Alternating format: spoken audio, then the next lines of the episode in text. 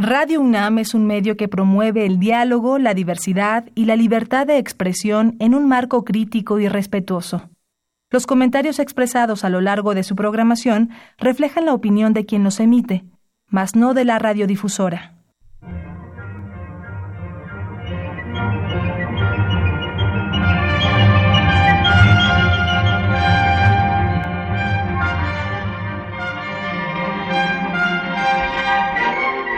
Temas de nuestra historia.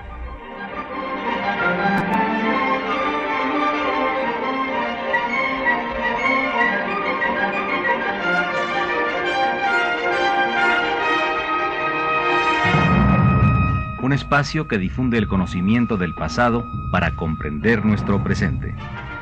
Programa a cargo de la maestra Patricia Galeana.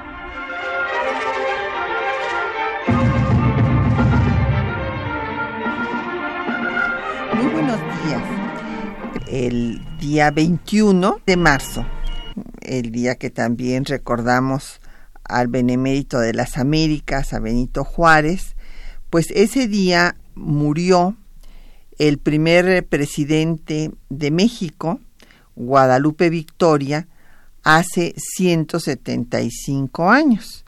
Entonces, pues hoy vamos a dedicar el programa a hablar de él, eh, de su gobierno, porque pues eh, es un tema eh, poco conocido por la mayor parte del público y creemos importante ver pues todos los problemas que enfrentó el primer gobierno de la República Mexicana. Después, como recordarán ustedes, del efímero imperio de Iturbide. Y para tratar este tema, pues tenemos pocos pues libros para ustedes, pero no tuvimos eh, posibilidad de conseguir en ninguna editorial ningún libro sobre Guadalupe Victoria. Ahí está eh, justo la, la carencia de pues de que no ha sido un personaje tampoco muy estudiado, pero les vamos a dar una obra que seguramente va a ser de su interés, porque es un estudio sobre la primera historia de la independencia de México de Fray Servando Teresa de Mier. Y hay que recordar que, bueno, pues a Mier le tocó, como a Guadalupe Victoria, pues eh, vivir el proceso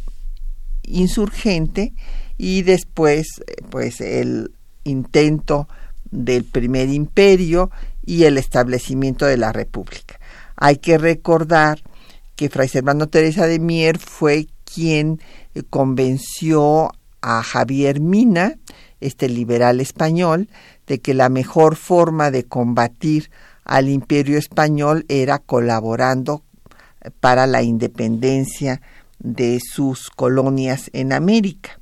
Y vino, vino con, con Mina, después de que Mina pues logra una serie de triunfos y es ejecutado, eh, Servando Teresa de Mier va a vivir el proceso de la consumación, el primer imperio y será uno de los eh, constituyentes eh, pues más destacados en el primer congreso que da la Constitución Federal de 1824, constitución que va a ser la que eh, se ponga en vigor en el primer gobierno de la República Mexicana con Guadalupe Victoria. Entonces llámenos eh, tenemos a su disposición, como siempre, el 55 36 89 89, una alada sin costo 01 800 505 26 88, un correo de voz 56 23 3281 y un correo electrónico temas de nuestra historia arroba historia y en Facebook en temas de nuestra historia UNAM. Y el programa queda en línea por si ahora eh, tiene usted que bajarse de su automóvil o ya iniciar sus labores y quiere seguir eh, pues el programa para pues saber sobre la vida y la obra de Guadalupe Victoria, el programa lo puede usted escuchar en su computadora en cualquier momento en el www.radio.unam.mx donde queda en línea durante una semana. Bueno, pues empecemos para hablar de este personaje, empezando que es un personaje muy interesante porque decide cambiar su nombre. Él tenía un nombre larguísimo como se acostumbraba en aquellos tiempos, pues los padres le ponían a sus hijos hasta cinco nombres. Y es el caso de eh, Guadalupe Victoria, pero él va a ser conocido fundamentalmente como Miguel Fernández Félix, aunque también el cura que está presente cuando decide cambiarse de nombre le llama Félix Fernández. Entonces eh, este era pues el nombre con el que se le conocía hasta que decidió cambiárselo por el de Guadalupe Victoria y esto lo hizo después de haberse unido a la insurgencia y de haber pues eh, señalado que el nombre iba a pues ser el de una persona que luchara por la victoria y que eh, acuérdense ustedes la guadalupana la Virgen de Guadalupe pues era la bandera fue la primera bandera del proceso insurgente. Entonces por eso es que él decidió ponerse Guadalupe Victoria. Esto eh, lo hace eh, repito ya con Morelos cuando toman Oaxaca y después de estar en este proceso triunfante de, la etapa culminante de Morelos, como recordarán, pues viene el declive del movimiento insurgente eh, y va eh, Guadalupe Victoria a seguir operando en el estado de Veracruz. Eh, cuando es derrotado en 1817, se oculta no acepta el indulto, después al plan de Iguala, pero no estará de acuerdo con el imperio de Iturbide y se levantará en armas con eh, los, el plan de Casamata, el plan de Veracruz, eh, encabezado por Santana, y que pretende acabar con el imperio cuando Iturbide disuelve el Congreso. ¿Se acuerdan ustedes que primero Iturbide había ofrecido en el plan de Iguala, pues este plan de unificación entre los antiguos insurgentes y los realistas, y después firma los tratados de Córdoba con Juan O'Donoghue, representante del gobierno de España, y ahí se compromete a que el, eh, la corona del imperio se le ofrecerá a un miembro de la casa dinástica que gobernaba España, los Borbones, a Fernando VII o cualquier otro de los miembros de esta casa reinante. Sin embargo, pues esto ya no lo hace, se corona él como eh, emperador de México y en el Congreso había muchos borbonistas y esto pues va a hacer que ah, le echen en cara y eh, por esto es que Iturbide decide disolver al Congreso.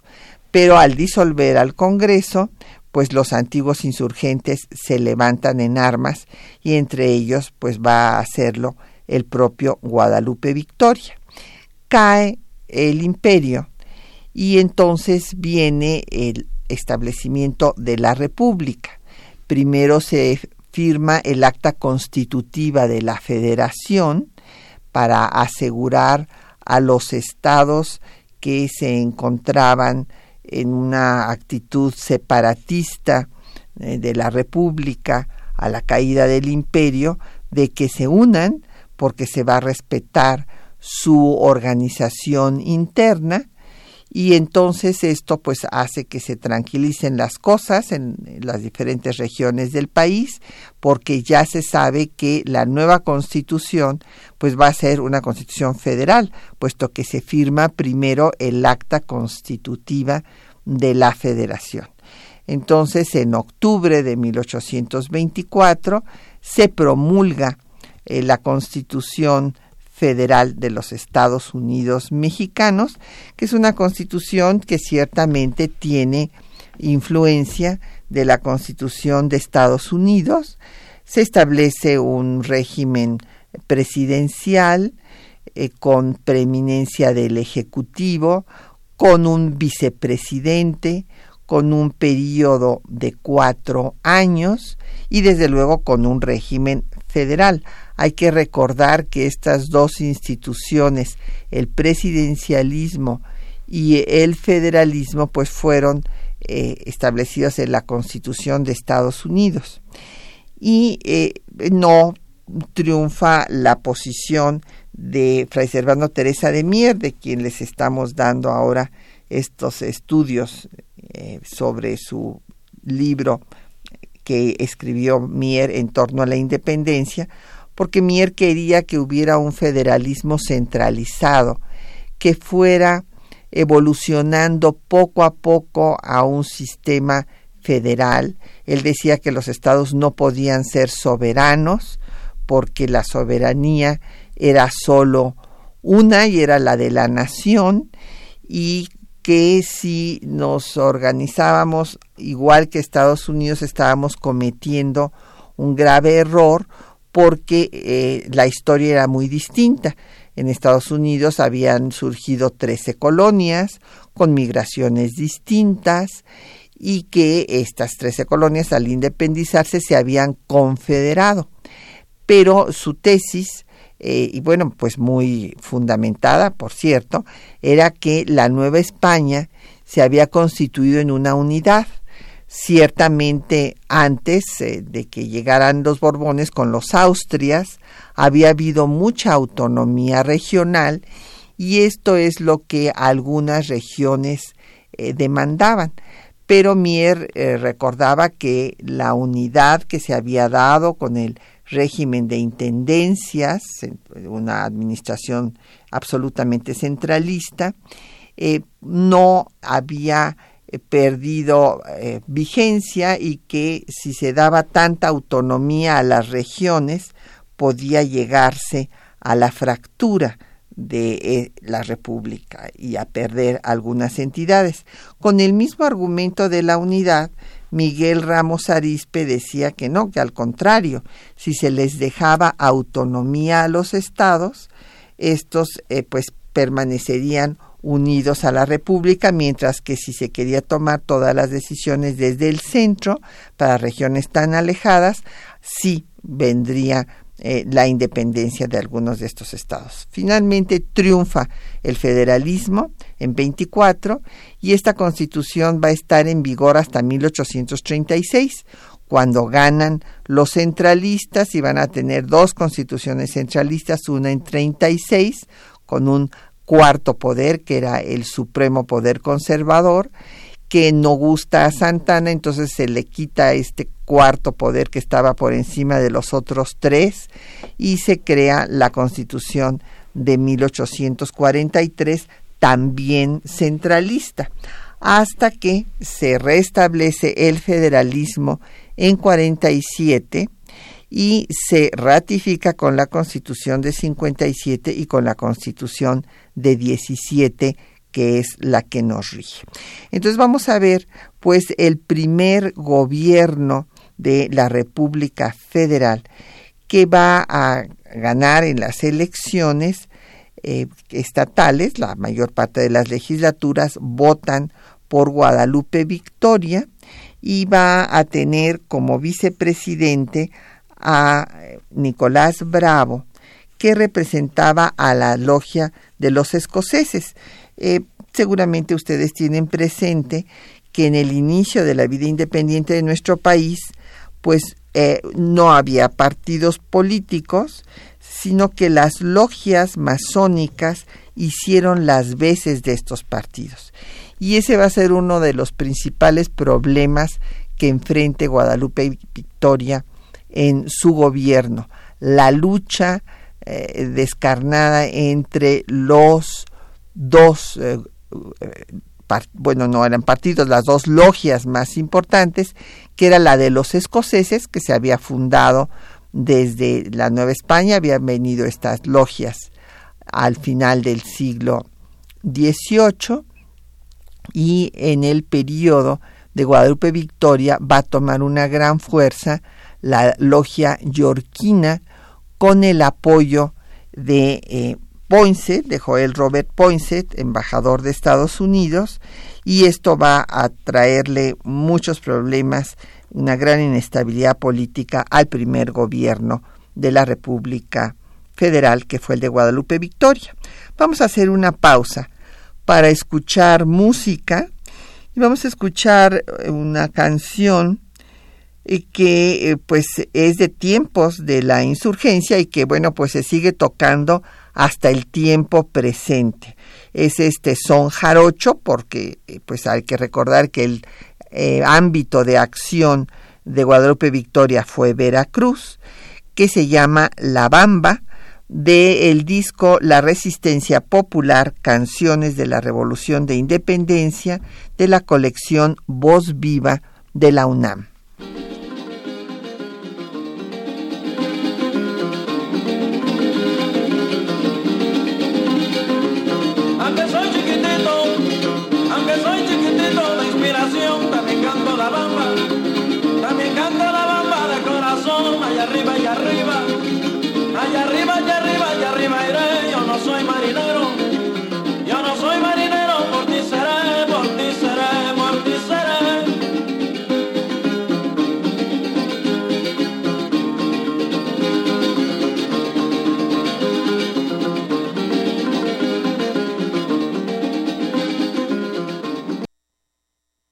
Bueno, pues eh, aquí ya nos han llegado una serie de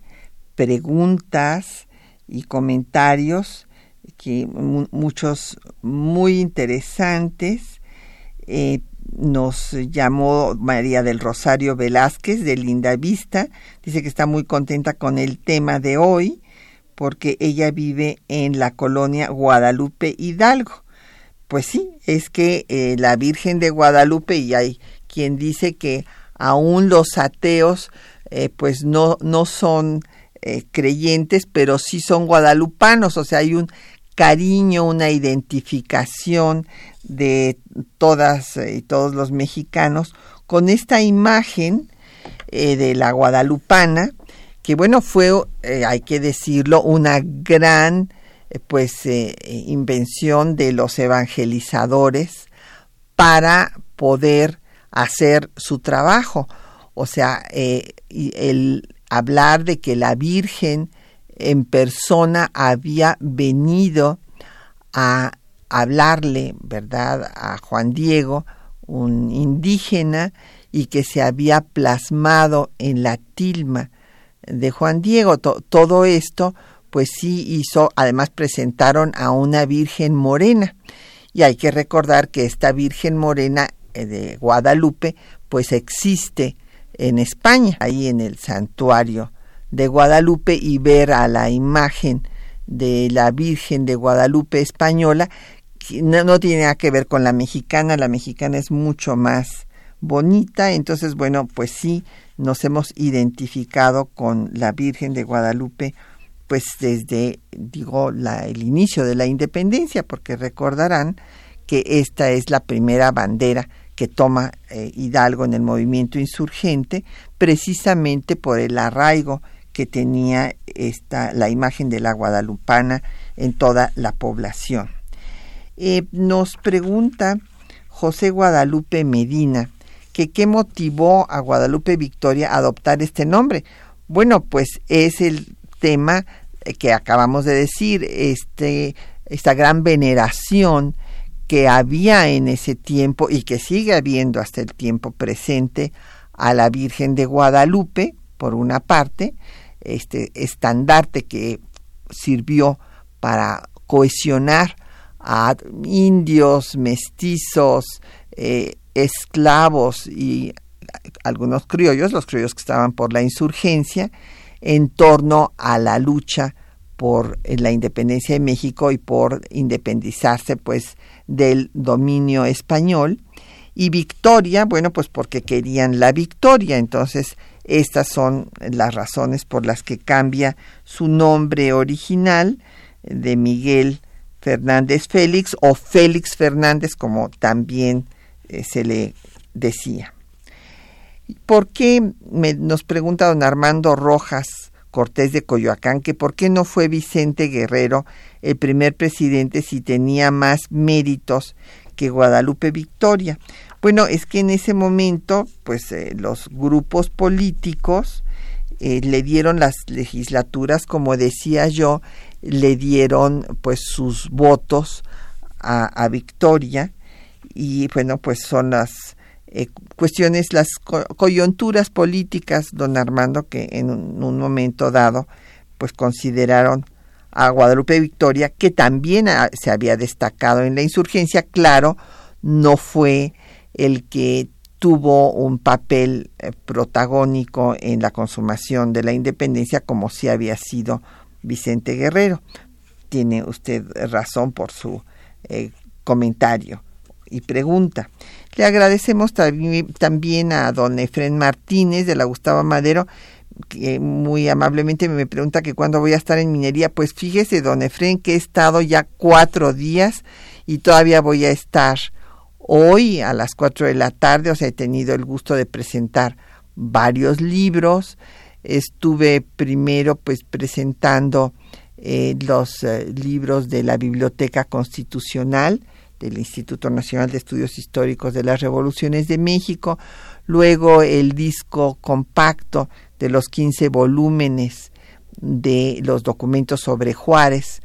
eh, que hizo en 15 volúmenes don Jorge Letamayo y que presentó ya en forma electrónica nuestro colega Héctor Cuauhtémoc Hernández Silva. Y bueno, pues voy a estar también presentando el libro de Polk, el diario de Polk, ahora a las 4 de la tarde, con la editorial Siglo XXI, va a estar ahí eh, don Jaime Labastida. Y este diario de Polk, pues es un texto muy importante que ahora en el 170 aniversario de la firma de los tratados de Guadalupe Hidalgo, se está reeditando, se publicó por vez primera hace 70 años,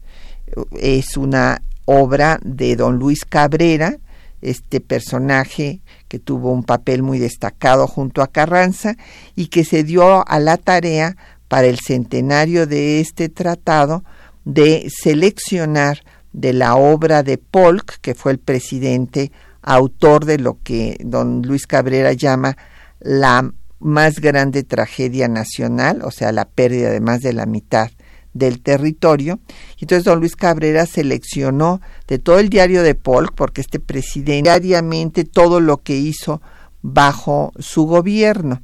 Y entonces eh, don Luis Cabrera selecciona todo aquello que se refiere con México los antecedentes de la guerra de conquista territorial, todo lo que pasa durante la guerra y eh, lo que comenta Polk después de la misma. Entonces, pues si quiere, allá nos vemos, don Efren, a las cuatro en minería. Le agradezco mucho a Ángel Camino de Cuauhtémoc eh, su, su, mensaje, le agradezco muchísimo, muchas gracias. Eh, por su atención y por lo que nos dice, lo mismo que a Martín Catalán de la Netzahualcoyot. Bueno, pues continuemos viendo la situación tan difícil que le tocó a Guadalupe Victoria, pues imaginen el primer gobierno de la República. Eh, y la situación ciertamente era delicada porque todavía estaban los españoles adueñados de San Juan de Ulúa, eh, de ahí ellos recibían víveres y municiones desde La Habana, desde Cuba, porque Cuba seguiría siendo parte del imperio español casi hasta finales del siglo XIX. Y además de esto, pues se enfrentó a estas luchas políticas entre las logias. Él quiso tener un gobierno muy incluyente. Eh, era una persona que tuvo siempre eh, pues la imagen de ser un hombre bondadoso, conciliador y en efecto él trató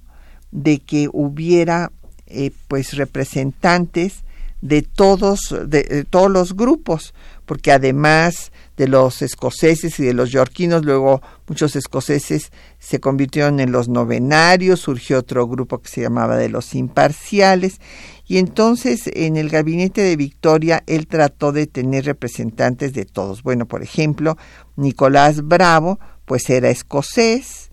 eh, él también tuvo a otro escocés que va a ser el que protagonice la disputa después por el poder con Vicente Guerrero, que va a ser Manuel Gómez Pedraza, que va a ser escocés y va a estar en, la, en el, Ministerio de Guerra. Otro centralista fue Lucas Alamán, que también estuvo en su gobierno. Un federalista fue José María Esteba. Y hay que decir, imagínense ustedes la inestabilidad en cuatro años tuvo siete ministros de relaciones, siete diferentes secretarios. Entre ellos, como ya mencioné, Lucas Alamán y también eh, José María Bocanegra, eh, que después era eh, presidente provisional. Y hubo ocho secretarios de Hacienda en cuatro años, dos por año. Diez secretarios de guerra, entre ellos, además de Manuel Gómez Pedraza, otro muy destacado fue Manuel Mieriterán. Entonces, eh, esto llevará, haga un análisis crítico del gobierno de Victoria, porque dice que esta situación de poner a representantes de los diferentes grupos políticos, pues en ese momento no funcionó porque eh, cada uno rivalizaba con el otro, entonces no colaboraban, no llevaban a cabo un gobierno armónico, sino todo lo contrario. Y bueno, pues ya vemos la cantidad de cambios que hubo en su gabinete que pues nos hablan de eh, la falta de estabilidad y por lo tanto no se podía avanzar en los asuntos que se tenían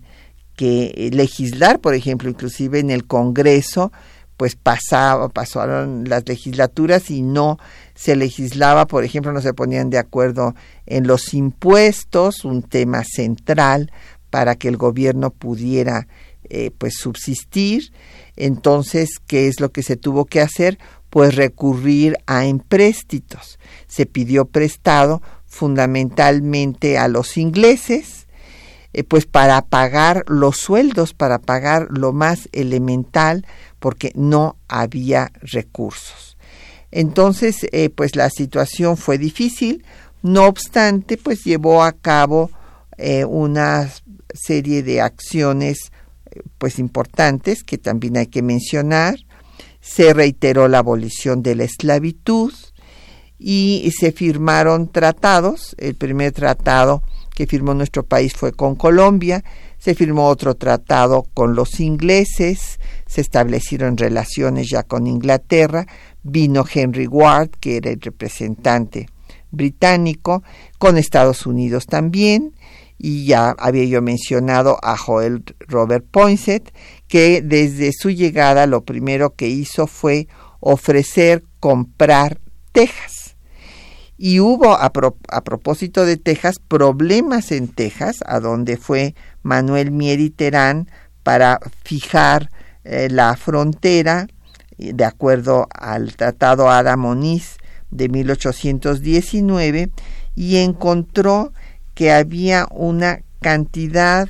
de estadounidenses viviendo en Texas. Él habló, imagínense, estamos hablando de 1828, cuando fue eh, Manuel Mediterán a Texas, y dijo que había nueve extranjeros por un mexicano en territorio tejano. Y desde luego que los tejanos estaban eh, exigiendo que se les permitiera conservar a sus esclavos lo cual era contrario pues a la legislación mexicana en donde desde pues antes de que estuviera la Constitución de 24 Hidalgo en 1810 había abolido la esclavitud, la ratificó Guadalupe Victoria, pero Stephen Austin, que era el líder de los tejanos, por, pedía que por lo menos les dejaran conservar a los esclavos que ya tenían y que se y finalmente se estableció el vientre libre, o sea, los hijos eh, de esclavos que nacieran ya en territorio mexicano serían libres. Pero entonces había ahí ya el problema que pues después vamos a saber que se separa Texas y finalmente se anexará a Estados Unidos. Pero aquí desde este primer gobierno empiezan todos estos eh, problemas en Texas. Y vamos a pues hacer una pausa para escuchar eh, los textos que les hemos seleccionado para esta mañana, en donde van ustedes a darse cuenta de cómo los españoles que no reconocían la independencia de México y que estaban apoderados de San Juan de Ulúa, desde ahí bombardearon Veracruz, lo cual llevó a que se hiciera el bloqueo de Ulúa para que no recibieran víveres ni municiones y finalmente se logró eh, que la bandera mexicana ondeara en San Juan de Ulúa el 23 de noviembre de 1825. Escuchemos.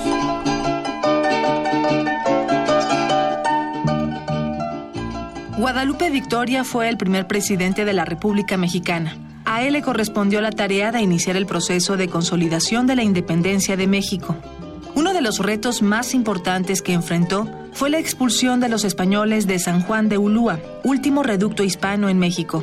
El 8 de octubre de 1823, el ejército español, comandado por el brigadier Francisco Lemó, inició un bombardeo a México desde el castillo de San Juan de Ulúa. Ante la emergencia, el gobierno mexicano decretó un bloqueo para evitar la entrada de víveres, soldados y socorros a los españoles. Escuchemos. La guerra con la nación española no ha debido creerse concluida, no reconociendo la independencia, objeto de 13 años de continuados y sangrientos sacrificios. A pesar de ello, la nación mexicana y su gobierno han permitido la existencia de relaciones amistosas con los súbditos de la española, el tráfico libre de sus productos y manufactura, la extracción de los efectos y numerarios nacionales. Pero, no obstante esta conducta, España no ha dado un paso hacia la paz, faltando su palabra comprometida con las autoridades de Veracruz de no romper el fuego sin previo aviso. Por ello, es un deber del gobierno proteger la integridad del territorio y, conforme al derecho de la guerra, disminuir a su enemigo los medios de continuarla. Ha decretado y decreta, estando el fondeadero y fortaleza bajo los fuegos de nuestras baterías y cañones, se declara en estado de bloqueo la fortaleza de San Juan de Ulúa. El ministro de Guerra y Marina, José Joaquín de Herrera, se dirigió al Congreso para exponer la situación y la necesidad de adquirir embarcaciones que permitieran la defensa del país. Ya se deja entender que estas pequeñas fuerzas no son bastantes para el feliz éxito de la empresa que hoy ocupa la nación de arrojar de su continente a los últimos restos de la dominación española. El gobierno, identificado con los sentimientos de los mexicanos, ha pronunciado el decreto de bloqueo contra la fortaleza de Ulúa y para llevarlo a cabo ha dictado cuantas providencias estuvieran al alcance de sus facultades y de sus recursos. Si el vencimiento de esta lucha hubiese de disputarse en algún punto del continente, yo respondería del éxito y desde ahora me anticiparía a felicitar por el triunfo a mis compañeros de armas, que ya han dado y están dando mil y mil pruebas de su valor y esfuerzo. Pero, habiendo cambiado el aspecto de la guerra, a la Marina lo toca consumar esta grande obra y consolidar por siempre la independencia nacional. De aquí es que, por solo este hecho, debe haber un interés en sostenerla y aumentarla, objeto que el Supremo Poder Ejecutivo no pierde de vista. El 23 de noviembre de 1825, las fuerzas mexicanas consiguieron la rendición de San Juan de Ulúa. Al respecto, el presidente Guadalupe Victoria, en su discurso al abrir sesiones ordinarias del Congreso el 1 de enero de 1826, declaró lo siguiente. Las cámaras participan en este momento del gozo que me embarga, que al cabo de cuatro años de tentativas y afanes inútiles para la rendición del famoso castillo de San Juan de Ulúa, ha abatido el pabellón que alzó Cortés en las anticipadas combinaciones del gobierno, del vigoroso asedio por mar y tierra y del atrevido movimiento de nuestra marina sobre la del enemigo que impulsó una mano diestra, ocuparon nuestras tropas el 21 de noviembre la posición que se apellidaba el Gibraltar de América, que podía decirse la llave de México y que conservaba a los enemigos jurados de la independencia a las puertas de la República. Un suceso de tanta magnitud y que ha sido objeto de los más ardientes votos de los patriotas bastaría a indemnizar a la nación de sus pérdidas en largos años de lucha, a lisonjear al Congreso y al Gobierno del logro de sus tareas encaminadas todas a beneficio de los Estados Unidos mexicanos. La República se ha colocado en la altura de consideración que explican testimonios repetidos cada día y se ha impreso el último sello al triunfo de la gran causa de la libertad de América, radicalmente identificado con la suerte de México. Pues ahí tienen ustedes el Gibraltar de América, ¿verdad? Había dejado de estar en posesión de los españoles y pues hay una serie de preguntas, una de ellas es precisamente que cuál es el hecho más importante que se realizó durante el gobierno de Guadalupe Victoria y bueno pues evidentemente el más importante fue este. Esto es una respuesta para doña Mina Garduño que nos mandó este mensaje por Facebook. Y eh, bueno, nos han llegado otras preguntas a las que eh, vamos a, dar respuesta.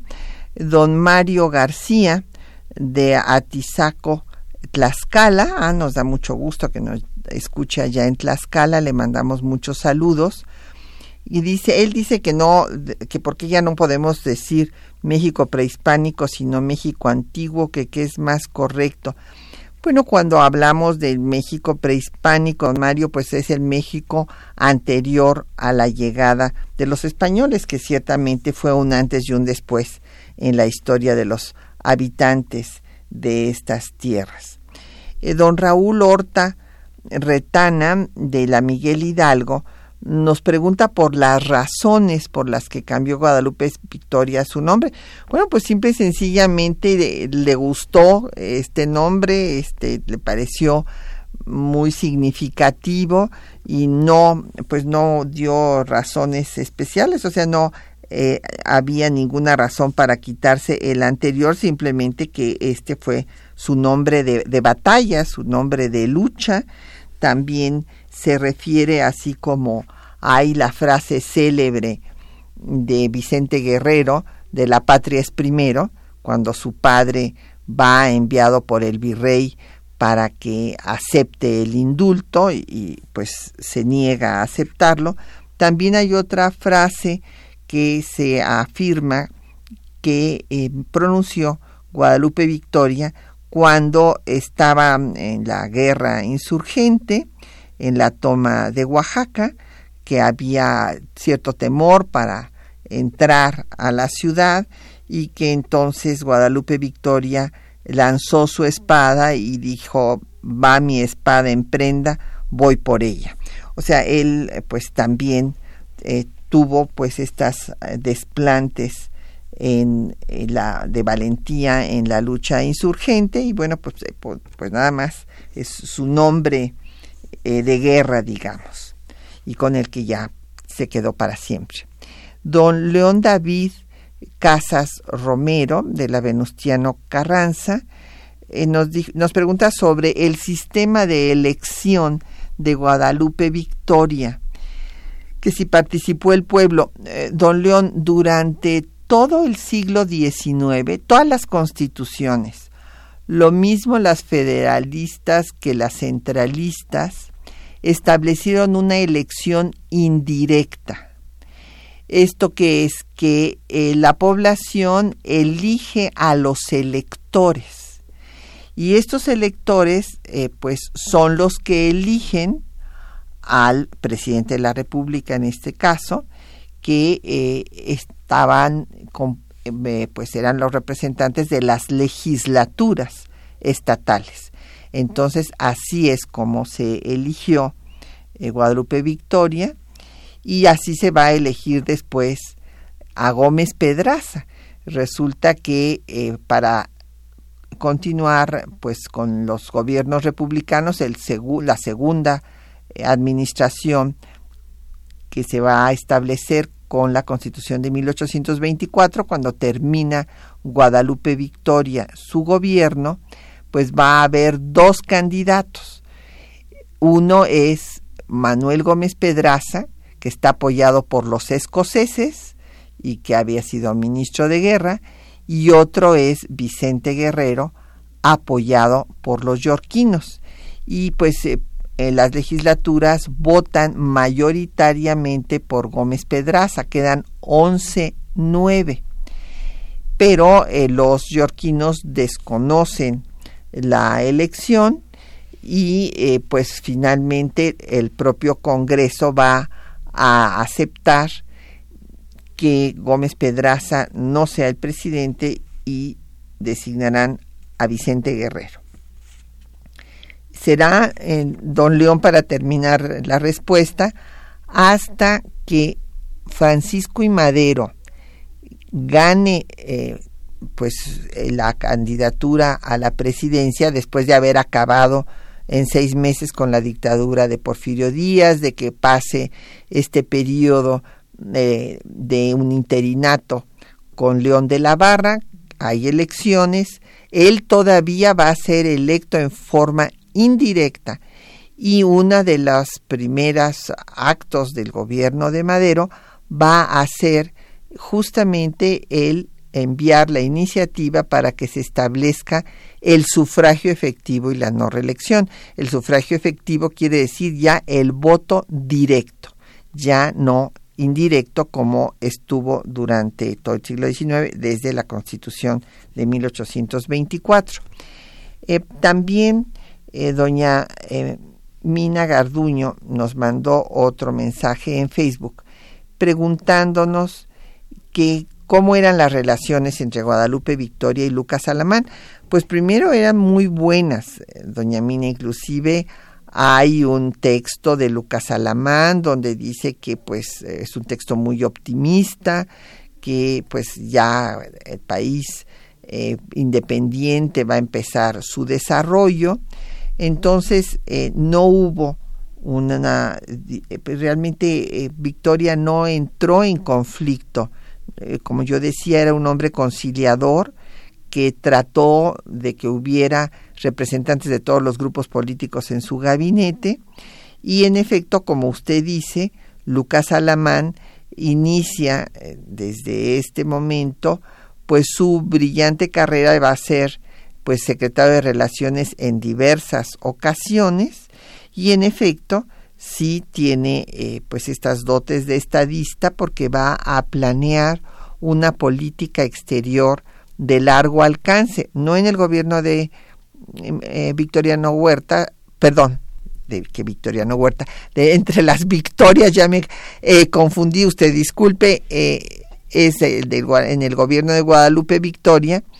no es entonces cuando Lucas Alamán plantea su pacto de familia, es después, pero en efecto él va a planear una política exterior de largo alcance en la que considera que México debe tomar la vanguardia respecto de todos los países hispanoamericanos, justo por haber sido pues la única Nueva España, la otra España. Aquí eh, nos pregunta don Agustín Alcaraz de la Benito Juárez que si el actual rey de España es descendiente de Fernando VII. Sí, es de la casa de los Borbones, precisamente. Eh, Carlos González Silva nos pregunta sobre la participación de Juan Álvarez en el gobierno de Guadalupe Victoria, pues no, no tuvo una participación eh, en ese momento. Don Carlos, ya su momento será después, cuando encabece eh, nada menos que la revolución de Ayutla que acabe con el gobierno de Antonio López de Santa Ana y este que si se conocieron no tenemos información al respecto, pero pues la vamos a buscar y, le contestaremos después por la misma vía que usted nos hizo la consulta. También nos habló Jorge Morán Guzmán de la Gustavo Amadero, le agradecemos mucho sus felicitaciones. Y bueno, pues continuando con lo que pasó en el gobierno de Guadalupe Victoria, hay que eh, recordar que con todos estos hechos eh, de los españoles de San Juan de Ulúa, bombardeando Veracruz, del no reconocimiento de la independencia por parte de España, pues hay una gran animadversión hacia los españoles y esto se, se manifiesta en muchas formas. Pues hay eh, incursiones de la población a las haciendas de españoles, viene la primera ley de expulsión de españoles. Primero, se prohíbe que cualquier español tenga un cargo en la administración pública. Y después se les expulsa y se les da seis meses para salir y hay una serie de excepciones, de excepciones que van a ser, eh, pues, eh, como por ejemplo si están casados con una mexicana, si tienen familia o si ya están muy mayores, si tienen problemas para salir, en fin, y lo peor del caso es que en esta primera ley de expulsión se van con todo y sus capitales, o sea que no eh, se les retienen sus recursos y viene una gran descapitalización también para el país. Y hay un levantamiento aquí en la Ciudad de México eh, del padre Joaquín Arenas, que en 1827 pretende hacer un movimiento para restablecer al imperio español. Eh, pues él es derrotado desde luego y es ejecutado, aun cuando se considera que eh, los que participaban de esta conspiración eh, tenían pues posiciones importantes eh, pues en la economía del país, etcétera, y que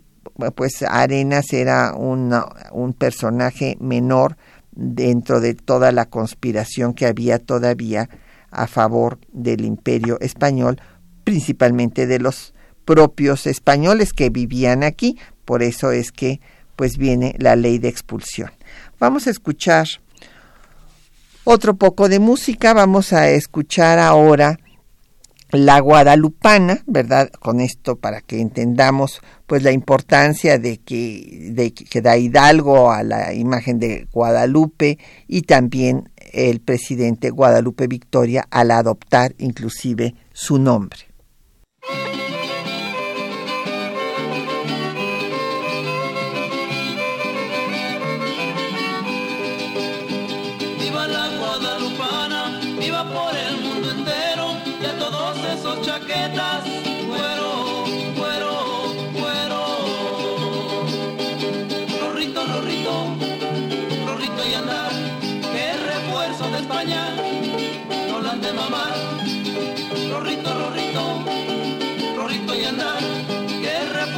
España, ganas de mamar. Junto ellos mis valientes.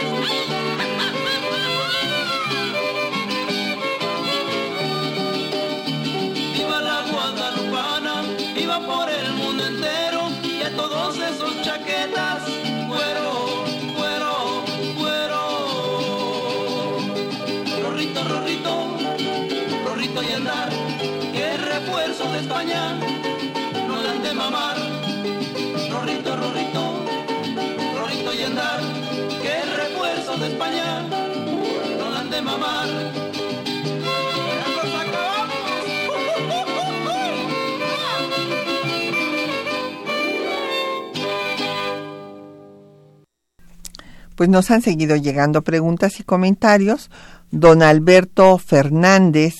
de Naucalpan, yo creo que la pregunta a lo mejor la hizo antes de que yo explicara, nos pregunta que cómo fue elegido Guadalupe Victoria y eh, reitero que era elección indirecta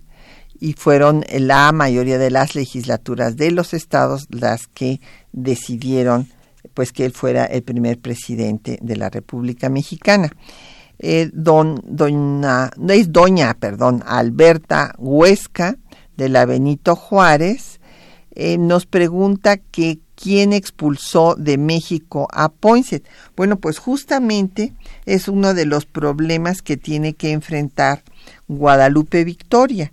porque llega Poinsett y pues empieza a tener una gran actividad política apoyando a los yorquinos y entre todos los enfrentamientos que se dan entre yorquinos y escoceses viene un movimiento eh, que es el plan de Montaño que se levanta en armas en contra del gobierno y solicitando justamente que se expulse a eh, Poinsett y que se supriman las eh, logias masónicas.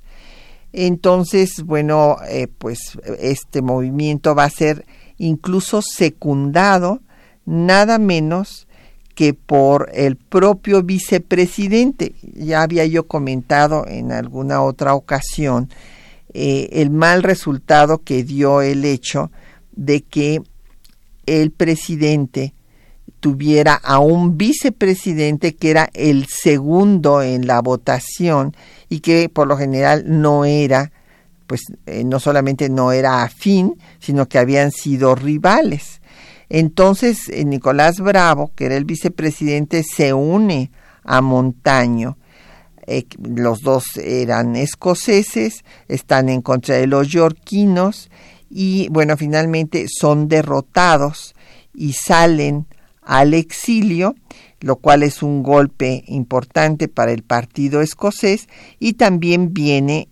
la expulsión de Poinsett precisamente por su injerencia en los asuntos políticos del país. Eh, por otra parte, nos pregunta eh, Jaime Guerra de Benito Juárez cuál era la ideología de las logias y cómo influyó esa ideología en la mente de Guadalupe Victoria para hacer la constitución. No, a ver, don Jaime, aquí hay este está esto eh, equivocado. Eh, Guadalupe Victoria no hizo la constitución. La constitución la hicieron los constituyentes, los legisladores, entre quienes, entre estos constituyentes de la, para la constitución de 24, pues destacan Miguel Ramos Arispe defendiendo la posición del régimen federal al estar un federalismo centralizado o paulatino por las diferencias que hay entre Estados Unidos y México. Entonces, estos constituyentes van a emitir eh, la primera constitución federal de la República Mexicana, de los Estados Unidos mexicanos, en octubre de 1824 y ya promulgada la Constitución, tienen lugar las elecciones y entonces será electo Guadalupe Victoria. ¿Cuál era la ideología de las logias y que se influyeron en Guadalupe Victoria? Bueno, Guadalupe Victoria trató de tener a miembros de las diferentes logias en su gobierno, pero pues la situación era muy difícil eh, porque pues ya ve usted la cantidad de cambios, de, de renuncias de secretarios de Estado que había en todos los ministerios. Entonces, eh, la ideología de cada una de las logias, pues eh, los escoceses son más conservadores, son partidarios de, algunos son partidarios de la monarquía, otros van a ser partidarios de la República Centralista, que a decir de mi maestro, el doctor Edmundo Gorman, era una monarquía agazapada, esta República Centralista, y eh, son conservadores y son por lo general los grupos de, de las élites, pues eh, que eran ya grupos privilegiados desde la época novohispana, aunque también, como vemos, hay algunos insurgentes, como el caso de Nicolás Bravo. En cuanto a los yorquinos, pues estos son federalistas, son más liberales y bueno, pues va a destacarse entre ellos a eh, Vicente Guerrero y Lorenzo de Zavala. Y aquí en los minutos que nos quedan, pues hay que hablar del último problema que tuvo el gobierno de Guadalupe Victoria, que fue precisamente el de la sucesión presidencial. Resulta que pues hubo una campaña eh, este pues terrible con una serie de eh, pues descalificaciones y de ataques entre yorquinos y escoceses y finalmente ya había yo referido que las legislaturas estatales le dan el triunfo para la presidencia a Manuel Gómez Pedraza, que era escocés, eh, por 11 legislaturas a favor y eh, para eh, Vicente Guerrero hubo nueve. Entonces, pues el Congreso declara presidente de la República a Manuel Gómez Pedraza. Pero entonces viene la inconformidad de los yorquinos, empiezan un levantamiento en Veracruz, desconociendo a Gómez Pedraza y desconociendo las elecciones, y después hay también movimientos en la Ciudad de México, al frente de los cuales se va a poner Lorenzo de Zavala, hay un motín en la Cordada, en donde había municiones, y también se saquea el Parián, eh, es una situación realmente de, emergencia y ante toda esta presión, pues eh, Gómez Pedraza decide eh, renunciar a la presidencia e irse y entonces el Congreso designa a Vicente Guerrero. Y pues como ya le dedicamos en un programa anterior, el gobierno de Guerrero pues va a ser un gobierno muy breve. Eh, el hecho más importante que va a tener lugar durante su periodo va a ser el fallido intento de reconquista de España que manda a Isidro Barradas, quien se apodera de, Tampico, y después eh, pues Manuel Mieriterán y Antonio López de Santana logran derrotarlo. Eh, pero el gobierno de Guerrero caerá precisamente porque así como hubo esta eh, rivalidad y diferencia entre el presidente Guadalupe Victoria y el vicepresidente Nicolás Bravo, que acaba uniéndose a los sublevados eh, del plan de Montaño, bueno, pues igual va a pasar a Guerrero, que va a ser pues desconocido por los escoceses, en este caso Anastasio Bustamante, que era el vicepresidente, pues era escocés y es el que acaba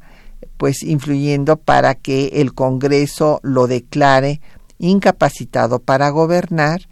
y que eh, finalmente va a planear eh, Anastasio Bustamante junto con su ministro de guerra Facio una trampa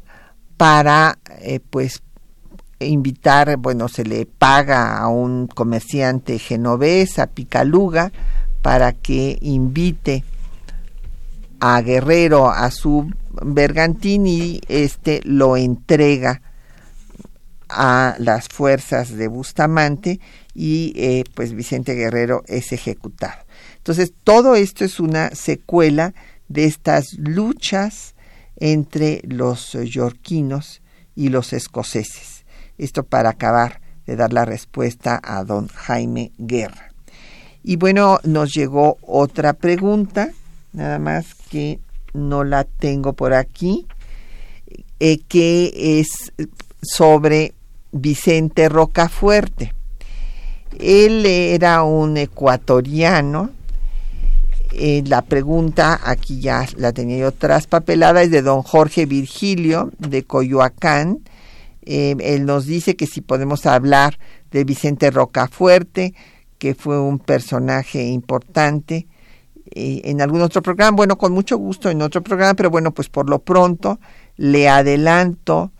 don Jorge, que Vicente Rocafuerte fue de origen ecuatoriano, él era escritor, político, diplomático, fue presidente de Ecuador de 35 a 39 y luchó por la independencia de los pueblos de América y estuvo en México antes de ser presidente, desde luego, de Ecuador. Vino a México en 1824. Aquí eh, publica una serie de escritos a favor de la independencia y de la democracia. Eh, y eh, sus escritos pues eran mm, mencionados por Lucas Alamán, por Mora y por Boca Negra y fueron reproducidos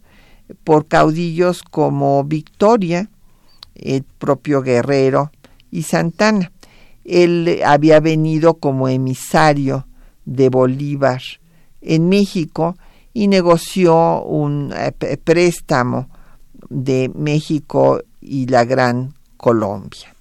Bueno, pues ya llegamos al final del programa. Les agradecemos muchísimo a todos nuestros radioescuchas por su atención, a nuestros compañeros que hicieron la lectura de los textos, Juan Stack y María Sandoval, a Socorro Montes en el control de audio,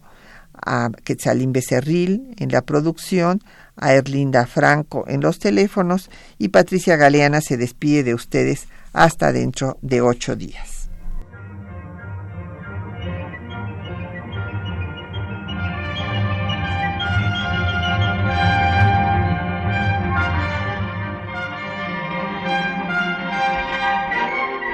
Temas de nuestra historia.